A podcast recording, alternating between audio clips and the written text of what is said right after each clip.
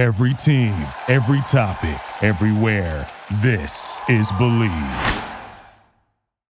The Sports Virus Podcast. Welcome to the Sports Virus Podcast, everybody. I'm Joe Castellano along with Ray Woodson, and we're brought to you by Kane's Tire in San Rafael, where they've had the lowest prices in Marin County for over 60 years. And once again, we're brought to you by TPC Harding Park, the only public golf course in San Francisco offering golfers the opportunity to play where the pros play. Ray, uh, just a great time to be a sports fan, especially when you're talking about the NBA, because uh, the NBA, after the All Star game, you really start to have the drive for the postseason. And the Warriors are playing a lot better basketball. The the Sunday game against the Nuggets, notwithstanding, but uh, they turn around, they they beat a Wizards team that you know they're supposed to beat them, but they have won six in a row on the road for the first time in five years, and they've won eleven of their last fourteen games. So the Warriors are definitely playing better basketball. Oh, they're, they're trending in the right direction. Um, you know, a game like Denver. Uh, probably tells you they're not ready for prime time yet. But they weren't winning some of these other games against these other teams earlier in the year. So you take what you can get at this point, and you know if they if they're beating teams they should beat, and occasionally getting a win against a team with a better record, uh, they'll keep moving up. You know the problem is that they were far behind. They were out of the play-in game spot there for a while.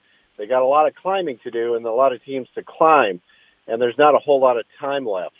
But all you can say, and, and I don't know where it goes with this, how far they can go. If you're st- stuck at a play-in game, uh, I mean, your season could end with one one game in the, if you're in the wrong spot. But at least, at the very least, they're more watchable now. There's more optimism there there now. The basketball is better, and I think they've they've gotten some answers to some of their questions and so that part is encouraging. They've found some things with some of these younger players that they can move forward with. And now they need the veterans to stay healthy, and you know maybe they can make a little run at it. I, I'm not. I know that uh, some guys with the Warriors, like Draymond, uh, are saying that this is a team that could contend for a title. And given their pedigree, yeah, I guess you you would believe that if you were them. I'm not seeing that yet they got 20 games to change my mind, and then maybe playoff games. We'll see. But they're at least better now. Yeah, I agree with you. I mean, when Draymond came out and said that they can beat any team, I get it. I mean, most players would want to come out and say that, especially if you're a Warriors player who's won championships like he has. But you know, I can't agree with them when I saw them playing the Nuggets. I just don't think they have an answer for Jokic. I mean, they just no. cannot stop him. I think defense is the biggest problem, too. I mean, against any of the great teams that they're going to play, I don't know that they're going to slow them down. They'll have a really good test coming up, a couple of good tests, because, you know, playing in New York against the Knicks, that's not going to be easy. And then on Sunday, playing the Celtics, the best team in the league right now, those are pretty good tests. Maybe, you know, get more of a barometer and, and see where the Warriors are right now. Well, with Draymond back and uh, Gary Payton, the second back, uh, their defense is better. Uh, yeah, definitely. But, yeah, yeah. They still have some lapses. When Andrew Wiggins is right, their defense is also better. But now he's not there. Uh, has some family issues once again this year, and we're not sure when he's going to come back. And uh, you know, you, the Warriors are giving him all the leeway they can. It's a personal issue, and so you know, you, they're the employer, and that's the way they're handling it. But the fact is that when he's in and out of the lineup, it's disruptive as far as the basketball. Now, that given Wiggins' situation, that's not the most important thing in life, but still, he was trending upward too. He was playing better, and now he's away. So you know, you got to deal with that, and hopefully, it all works out for the best for him. But we don't know exactly when he's going to come back. They did all right you know, against Washington, but that's a far inferior team. They're going to have some tough matchups here. And I, I looked at this this five six game stretch that started with hosting Denver, then going to Washington, and then you know they got a game in Boston. They got a game with the Knicks tomorrow night, and they got the Bucks when they come home. It's it's a stretch where I thought, okay, if they could go four and three in that seven game stretch, they might be able to make a run at this uh, and get into a playoff spot, maybe the sixth spot. Outside chance of that. Uh, losing to Denver, losing that one didn't help, uh, but they can still get this done, and they believe they can get this done. We'll see, but uh, you know they got to have the full squad. uh, nice thing is Moody stepped in, played pretty well last night, and you know after not having played, I think the game before, so that shows what a pro he is. They've got better depth now. Chris Paul is in there, and uh, you know that helps the second unit. Klay is playing pretty well overall, coming off the bench. Had a good game last night, so and an excellent game against Utah, his best of the year. You know, you know again, that these are all encouraging trends, but this is the kind of team they got to have everything everything together on all cylinders if they're going to make any kind of serious run.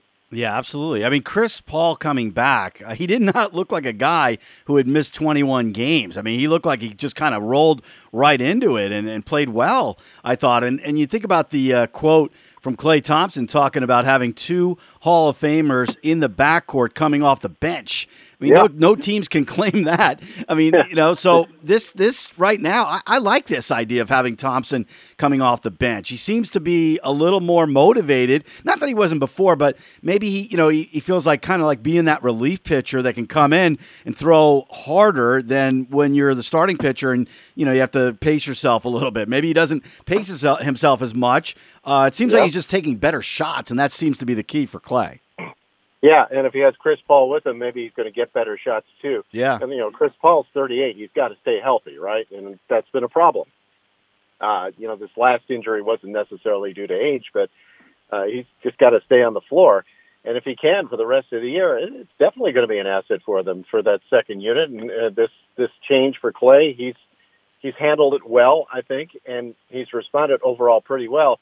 Oh, by the way, I found out that Larry Bird and I have something in common uh, we both think that uh, Klay is one of the best players out there to watch uh, um, among our favorites. Larry Bird said that. He's like Klay's one of his favorite players to watch. And so when I comment about Klay, I have to confess that I'm biased because I root for him harder than probably any other Warrior. It's like 1A and 1B, him and Steph, as far as my favorite Warriors. Because because of his journey, because he's been through so much, because of his personality, how it's come out in the last 10 years. I mean, you couldn't get two words out of him when he came to the Warriors. And, you know, he's just kind of grown in that regard and is actually a pretty funny guy, sometimes unintentionally. But he's, you know, he's, uh, but I just love his jump shot. I, if I could teach any kid how to shoot the basketball, I'd have him watch Klay. Uh, even though he's not making as many as he used to, he's he's doing better lately. Forty five percent from three coming off the bench uh, again, that, that has value. And we talked about it before. He's a guy who, on the road, when you need threes, he can hit them. That has value. All that experience. So, yeah, Larry and I, we're right there. Uh, we, we got Klay at the top of our list. I, am still, I, I, still have Steph at the top of my list, but I'll tell you, I mean, I, that was one of the worst games that he's had uh, as an NBA player, at least the worst half anyway. Yeah. I mean, he didn't score in the first half on Tuesday, and then he had 18 in the second half, which I don't even know how he got 18 because it just seemed like he was missing everything. Uh, and and you know that's one of those rare times, Ray, where the Warriors can win because they're playing a lousy team like the Wizards and have Curry with a game like that. Because I, I just don't think they can win many games against good teams if Curry's not really on top of it. I mean, he's going to have to have great games to beat those really good teams yeah, he's going to have to be vintage Steph, and he's going to have to get some help, which he's you know starting to get. And guys like Kuminga and and maybe Klay coming off the bench provides a little more firepower that way. But you know, this all revolves around Steph. It almost always has. Uh, I'll, I'll say it till I'm blue in the face, and I said it on the air for many years. This team was, is, and always will be Steph's team. I hope that the you know Steph, Draymond, and Klay can all retire as Warriors. Uh, some doubt about that with Klay, um, and I guess his camp has kind of let it be known because now stories come out that he and Lacob have a strained relationship, and, and that's one of those things that I think that his camp might have put that out in the universe to put a little pressure on ownership. But it's going to be tough because he's not going to get paid what he probably thinks he's worth at this stage in his career if he's going to be so erratic and so inconsistent. But they, they've got to find a way this summer. They they can't let him go just for the culture of the team. And I think if Steph says he wants him, uh, they'll find a way. And, you know, all all Steph has to do is say the word. But you know that that team needs to provide Steph with as much help as possible because yeah, even though he's still great, still the Hall of Fame vintage guy. Most nights, it's not unreasonable to expect a guy who's about to turn 36 is going to have some stretches of inconsistency now. Uh, you know, as, as well conditioned and as much as he trains, Father Time is undefeated. Uh, he, you know, LeBron has has pretty much uh, beat Father Time so far, but eventually that's going to come to roost, and Steph has as well. But the way Steph plays, you know, you got to have your legs under you. You got to be fresh, and he's as well conditioned as any athlete. But I, I suspect he's going to have a few more of those games sprinkled in where he's really struggling. I looked at the box score at halftime last night, and I was was checking to see whether it was a Sunday game in L.A.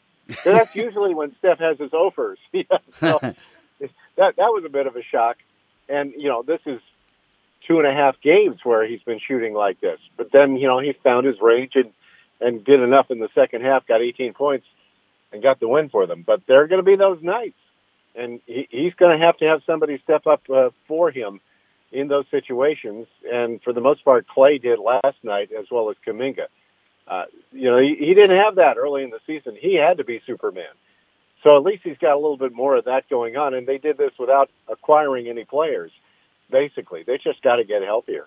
Yeah, I mean, Steve Kerr did mention recently that Curry kind of looked a little fatigued to him. So, you know, I don't, I don't know that that lights a fire under Steph. I, I think it was true. I think he was. I mean, he wasn't shooting as well lately. Right. Um, right. Yeah, and and Steve Kerr was being honest. By the way, Kerr did get an extension on uh, his contract, which I think was well deserved. I'm really glad that the Warriors are keeping him around for a few more years.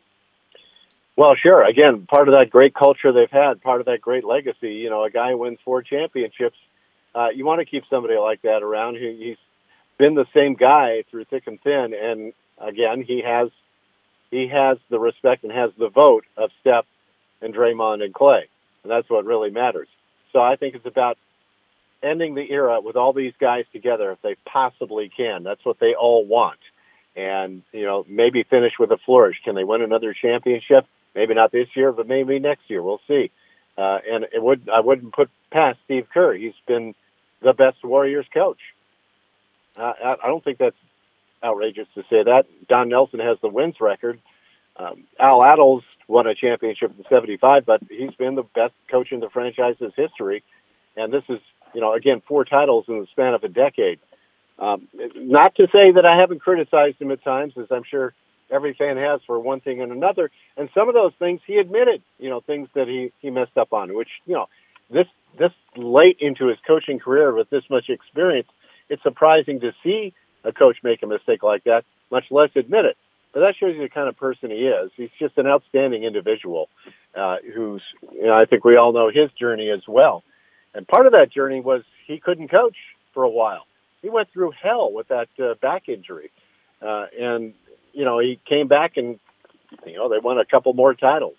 But he, he he's a guy who has the players' respect because of his resume. He can flash a bunch of rings from his playing days as well as being an assistant coach.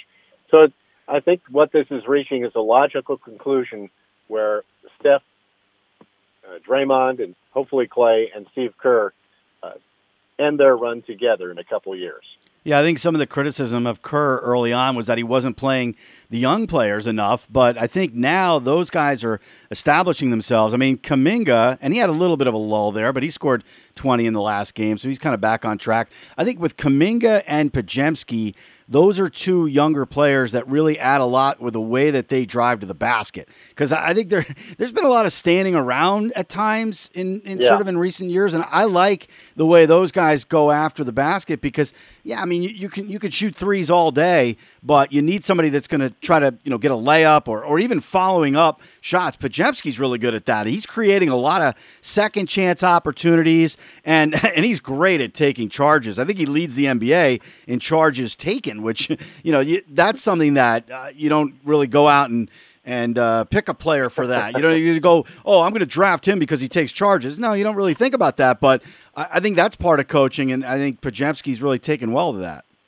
Yeah, I don't think a kid playing on his back uh, backyard court is thinking, I'm going to be the best charge taker in the game. right. I'm going to have more bruises than anybody else. so, I mean, kudos kudos to him for that. He's he's elite at that, and at a at a time where you don't see really uh, most of the time you see when the offensive player initiates contact, it's the defender that gets called for the foul. So you have to be really good at taking a charge, and I think to the point now where he's developed a reputation of being very good at it. That's that's a call that the referees are giving to this rookie player. You don't see that very often. He's a good rebounder. He seems to know where he is on the court. Pretty good passer.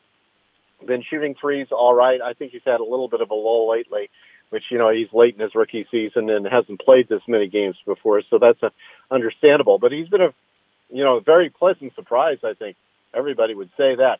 The thing with Kuminga, I mean, he had to go to the media and and you know let it be known that he had lost faith in Kerr, and that's a serious situation.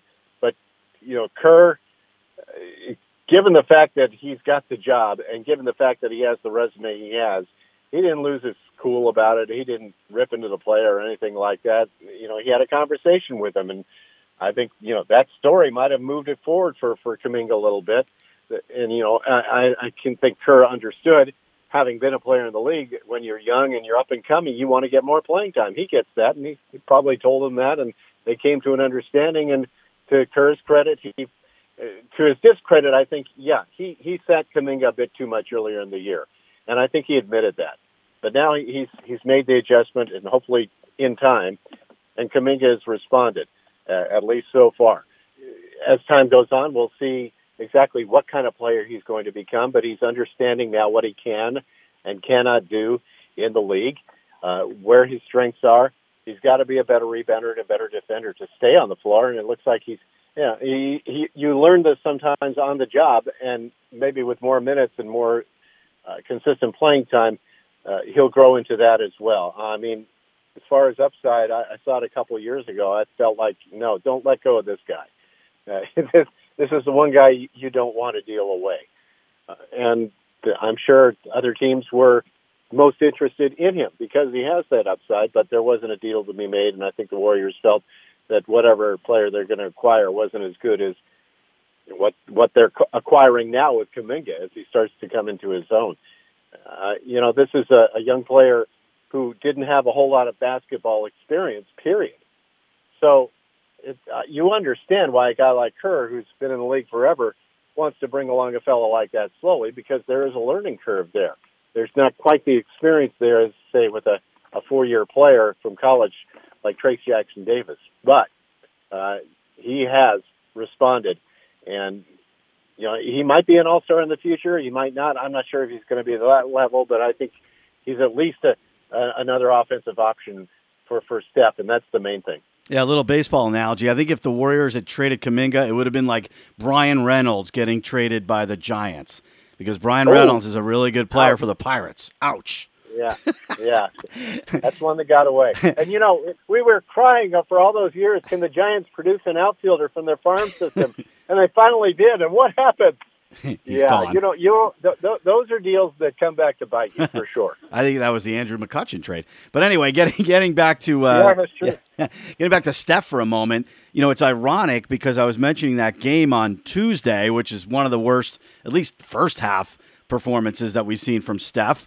Uh, and that's on an anniversary, actually the 11 year anniversary of the 54 point game he had at Madison Square Garden against the Knicks, which was kind of like a coming out party. That was sort of Steph before he was Steph. And uh, Ray, I was actually at that game. I, I was in Oh. New, yeah, I was in New York. The Warriors are there. I wasn't supposed to be going to a game, but somehow I was like, oh, maybe I can get a ticket. I just went by myself, sat behind the basket, and Steph goes off for 54. And I was like, wow, I'm glad I bought that ticket. Whatever I bought it for, it was totally worth it because I'll never forget that game. And he was just draining them from everywhere. He was 11 for 13 on three pointers, and he was the first ever 50 point scorer to also have double digits in three. So that was a memorable game. Maybe you could pull something like that off again in New York coming up on Thursday. Yeah, yeah. If you could make it there, you can make it anywhere, and uh, maybe he'll make it again uh, in the next game. Uh, you know that that was a, a, marquee game, a marquee moment that got ESPN just glowing about him, and you know the highlights were endless. Uh, yeah, if you're going to have the best game of your young career, that's the place to have it. And yeah, that set him. I think that that's the game that really set him on his path. As instead of just being that uh, little guy who could shoot pretty well, he he started opening some eyes to what a force he could be. I think the Warriors lost that game though, didn't they? I think they did lose that game. You're right. I forgot Yeah. what the score was. Right. But but nobody remembers that. Right? they just remember he went off, and uh, you know he's he's he's still capable of doing that. There's no doubt about it.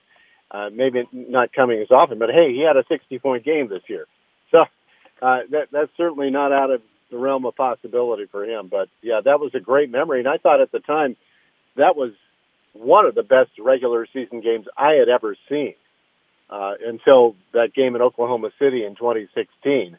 And oh, by the way, I thought that you know, even though they lost to the Lakers in double overtime, that game at home a few weeks ago that went double OT, 145-144, was one of the best games in the regular season I, I've seen. That was just haymaker after haymaker.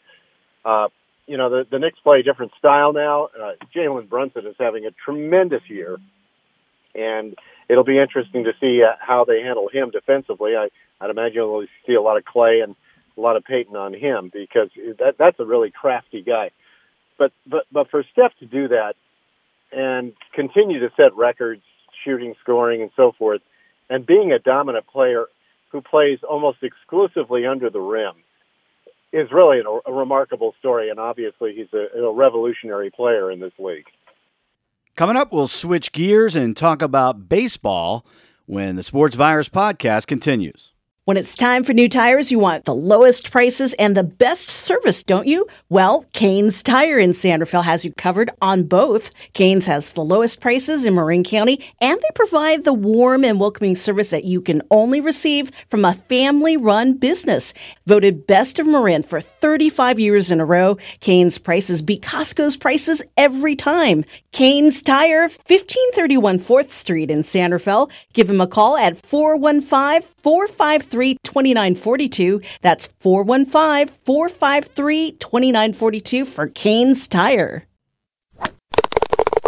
Live in San Francisco and love to play golf? Visit TPC Harding Park and purchase your two year resident card, giving you immediate savings on golf and other programs at the park. Cut your green fees in half by purchasing your card today. Visit www.tpc.com slash Harding Park for more information. All right, let's talk about the San Francisco Giants. And you had a chance to go to a spring training game over there in Surprise, Arizona, and you saw Bruce Bochy and the Texas Rangers, the defending World Series champs, against the San Francisco Giants, a team that a lot of fans feel didn't do enough in the offseason, which is, you know, it's still going because Blake Snell is still out there and uh, Matt Chapman is still out there. And, you know, you wonder if maybe they, they do something there. But uh, what were your thoughts just seeing the Giants on the field? Well, for a February game, an inordinate amount of warm, fuzzy feelings uh, because you had Bruce Bochy there, and he got honored pregame. Uh, you know, Rangers fans there still celebrating the World Series. He, by the way, uh, tremendous honor for Bruce Bochy. He's been elected into the Hall of Fame. I don't know if you heard about this. Oh wait, it's the Cactus League Hall of Fame. Sorry. Um, hey, that's okay. that's pretty good. You know, this a nice little ceremony, and then then he had a, a, a hug for Pablo Sandoval, and the Giants fans were out there and they were yelling, "Welcome back, Pablo!" And uh, that was the biggest cheers when he came up to the plate. So it was really like going in the Wayback Machine for me, having been there for all of those great moments during their uh, World Series years. Uh, Pablo is actually looking pretty fit. Um, I will put it in italics for him. right. You know, he, he, he's not the guy. You know, he's not the Stay Puft Marshmallow Man we saw in Atlanta. He's definitely trimmed down from that. He's taking this seriously. It, it seems like the logical end here is he at least gets to retire as a Giant, and it's certainly a, you know an attraction for the fans. Can he still play? Can he still hit? I don't put anything past Pablo. He he confounds you all the time in his career, uh, but I don't know if there's really a spot for him. But it's a it's a nice little story, and it was a great moment with him and Bochy. Uh, I mean, those two went around and around, believe me.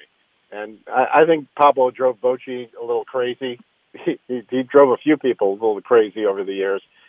But you talk about a guy who stepped up in the biggest moments in in the Giants' run. That was Pablo Sandoval. I mean, I was there the night he hit three home runs against the Tigers in Game One of the 2012 World Series. Two of them off a future Hall of Famer, uh, Justin Verlander. The third, by the way, off Albert Alburquerque. but, but I digress. Anyway, um, and then you know in the 14 postseason, he set the record for postseason hits at the time. I think it's since been broken. But the, the guy came up big uh, when they needed him the most, and I think that's what fans remember as well as the panda hats and all that. Uh, but he, he's a guy who I think had some real flaws that frustrated fans, but still ended up being a fan favorite. So that's pretty good. Yeah, I mean, this is going to be interesting to see. I mean, he hasn't played in the major leagues in a couple of years.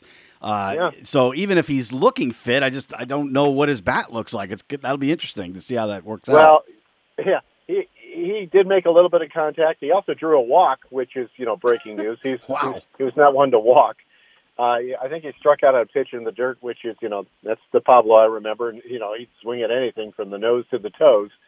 But does, does he have anything left?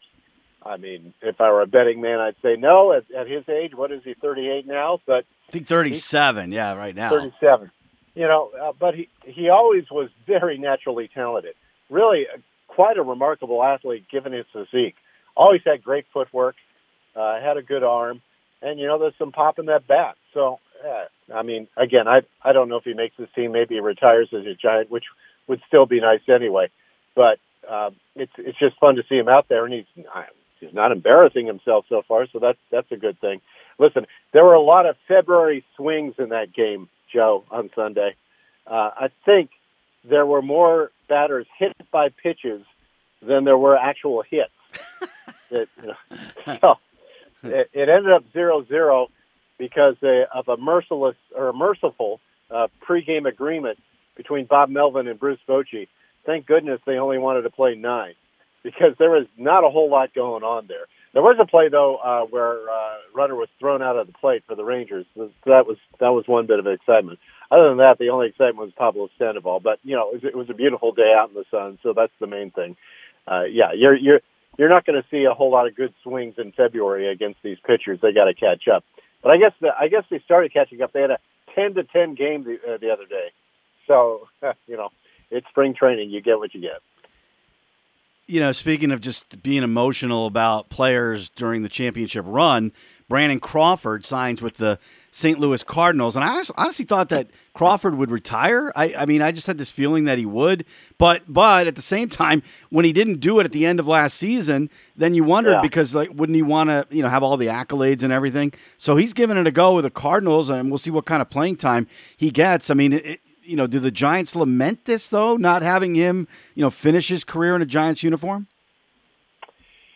Yeah, well, I guess if he feels like he could play a couple more years, there's always a chance he could come back. But I thought when he didn't announce his retirement at the end of last season, that it, it was either a he was going to play somewhere, or b he was a, like like the Sandoval situation, or, or a couple of other players they've had in the past, come back and retire as a Giant. But apparently feels he can still play, and the St. Louis Cardinals feel he can still play. So I think he was kind of looking around to see if anybody still believed in him. I mean, the skills have obviously declined. We saw that with the Giants last year. That doesn't mean he still can't be an asset to a team, and the Cardinals obviously feel that way about him because he's going to be a uh, a mentor to the to the young shortstop they have there, and they they also have an injury situation with Tommy Edman, so they they needed a backup uh, for the shortstop position. And a guy with his resume and his experience and his knowledge, heck yeah. I mean, I think it was a good fit for him in that regard. It's just weird to see him in a Cardinal uniform. I understand that, but I don't know. Maybe the maybe the Giants were waiting around too, see maybe they could sign him to a minor league contract. Didn't want to sign him to a two million dollar deal that the Cardinals did. I'm just speculating here, but obviously they weren't jumping at the chance to get him because he was out there. So I mean, good for Crawford uh, again, if, if you can get a job, go ahead and play. See what you still got.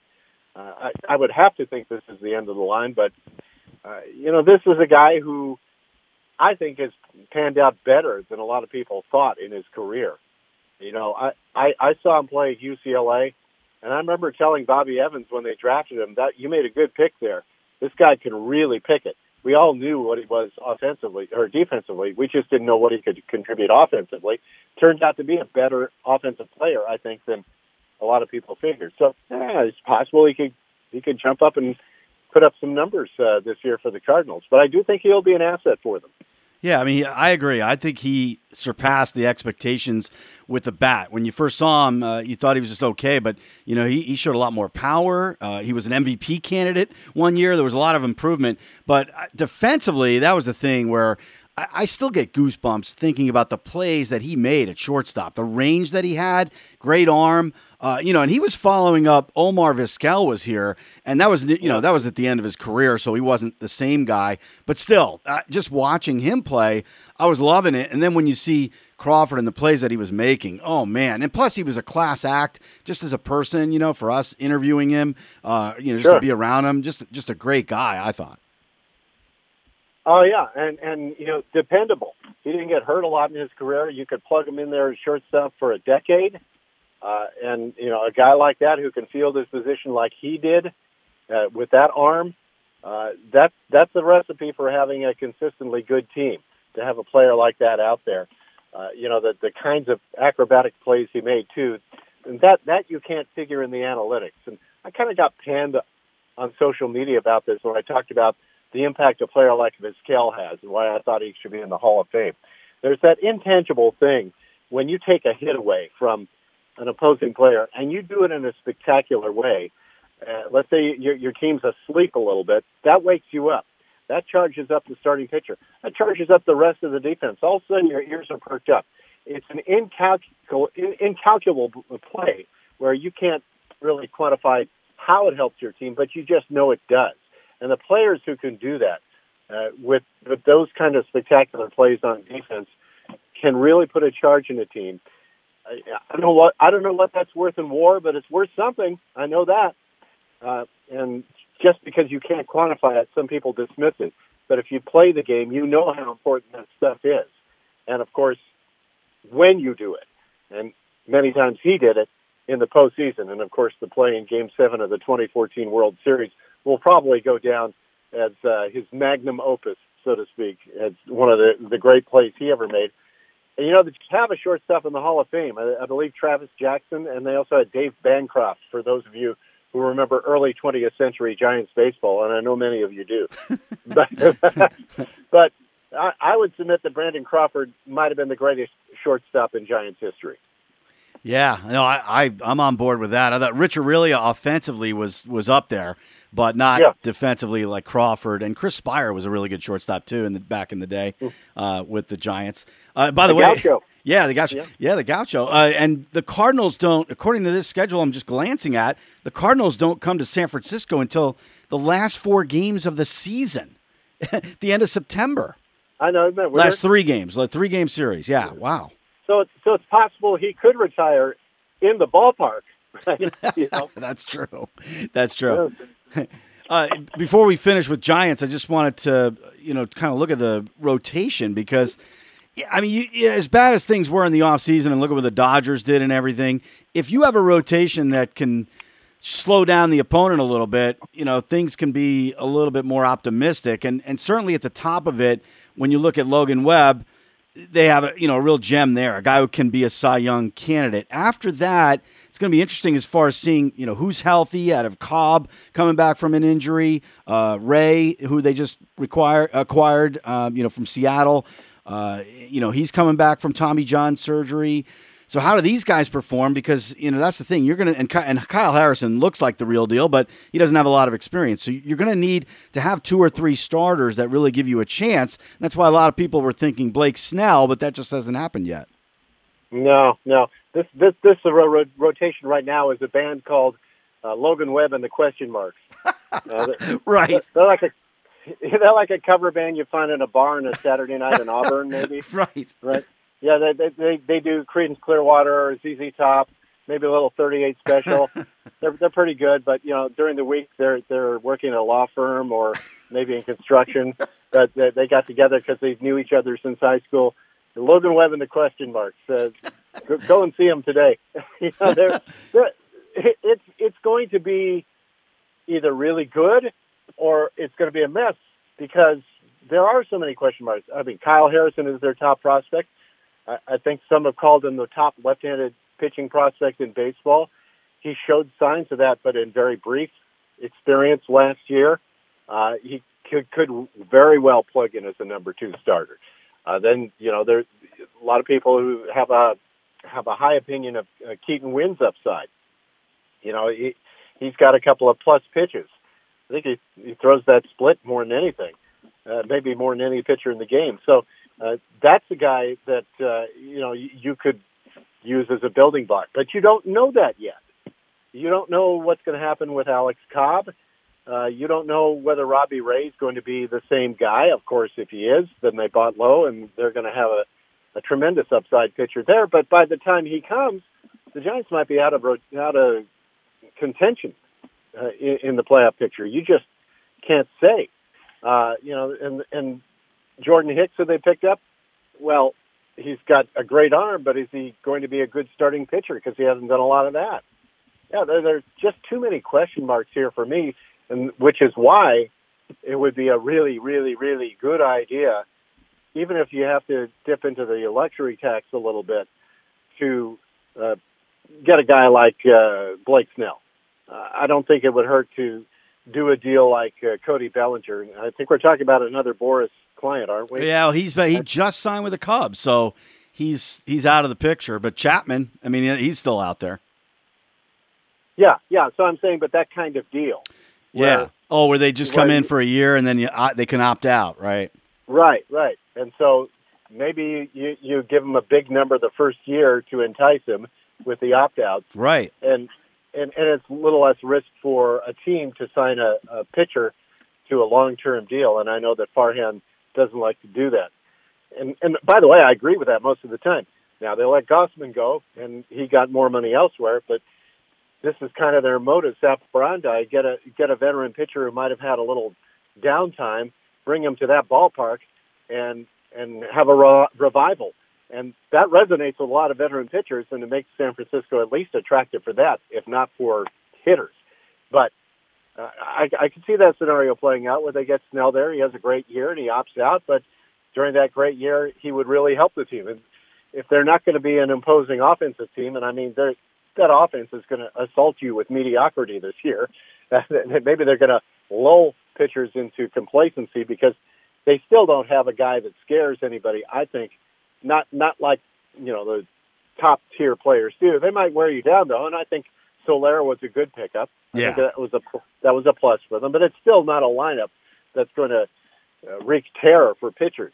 So, what else are you going to be able to do? You got to be better defensively and I think they have a chance to do that. Uh, you know, shortstop. You mentioned Crawford. That's a big question mark, and that's a that's a pretty important position to have a question mark.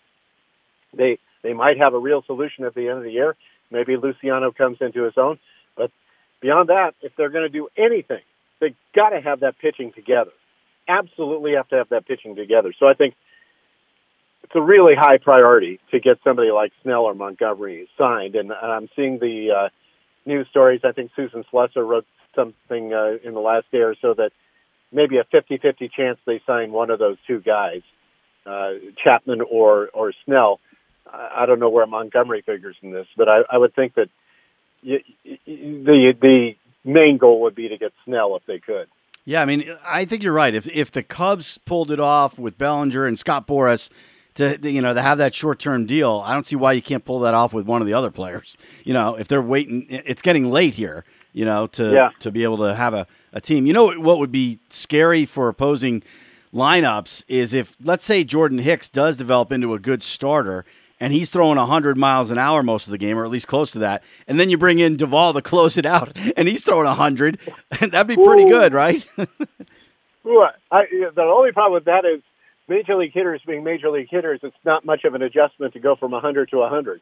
You know, that's you, true. You, you you understand what the speed is, and a lot of these guys can still adjust at 99, 100 miles an hour. But still, yeah, that would be a pretty uh, spicy little combination to throw out there. It'd be fun to watch anyway.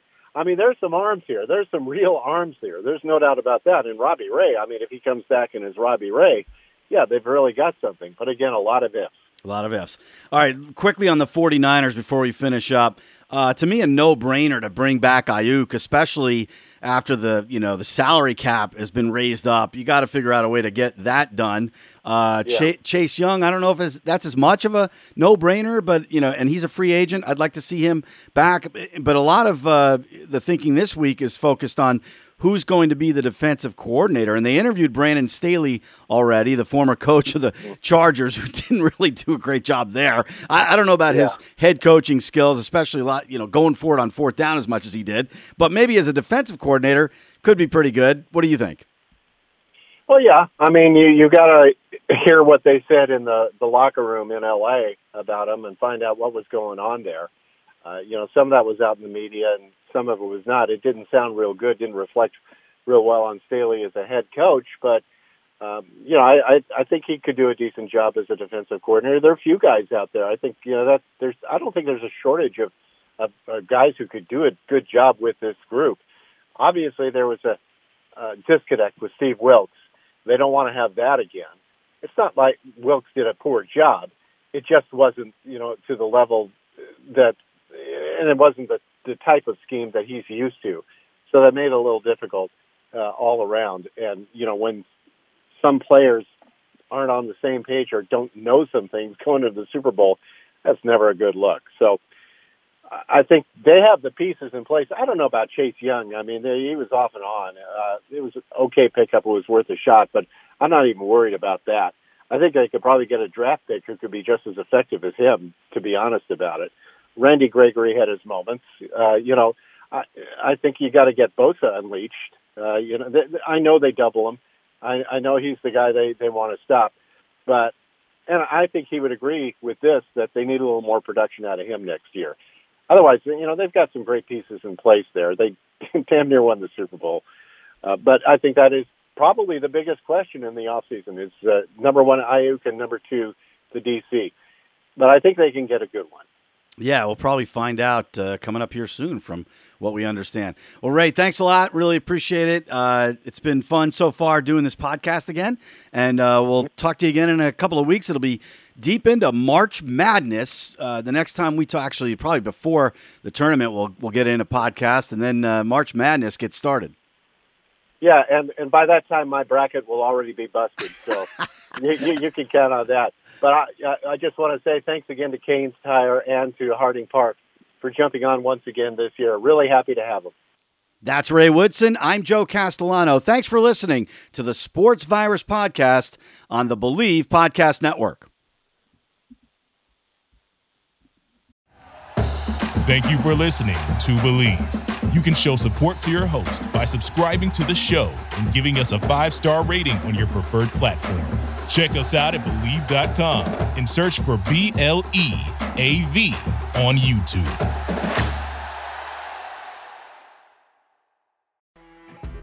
You know, when you're listening to a true crime story that has an unbelievable plot twist that makes you stop in your tracks? That's what our podcast, People Are the Worst, brings you with each episode. I'm Rachel. And I'm Rebecca. We're identical twins who love true crime cases that make you say, didn't see that coming, and we hate the people responsible for them. Listen to People Are the Worst now on Apple, Spotify, or wherever you get your podcasts.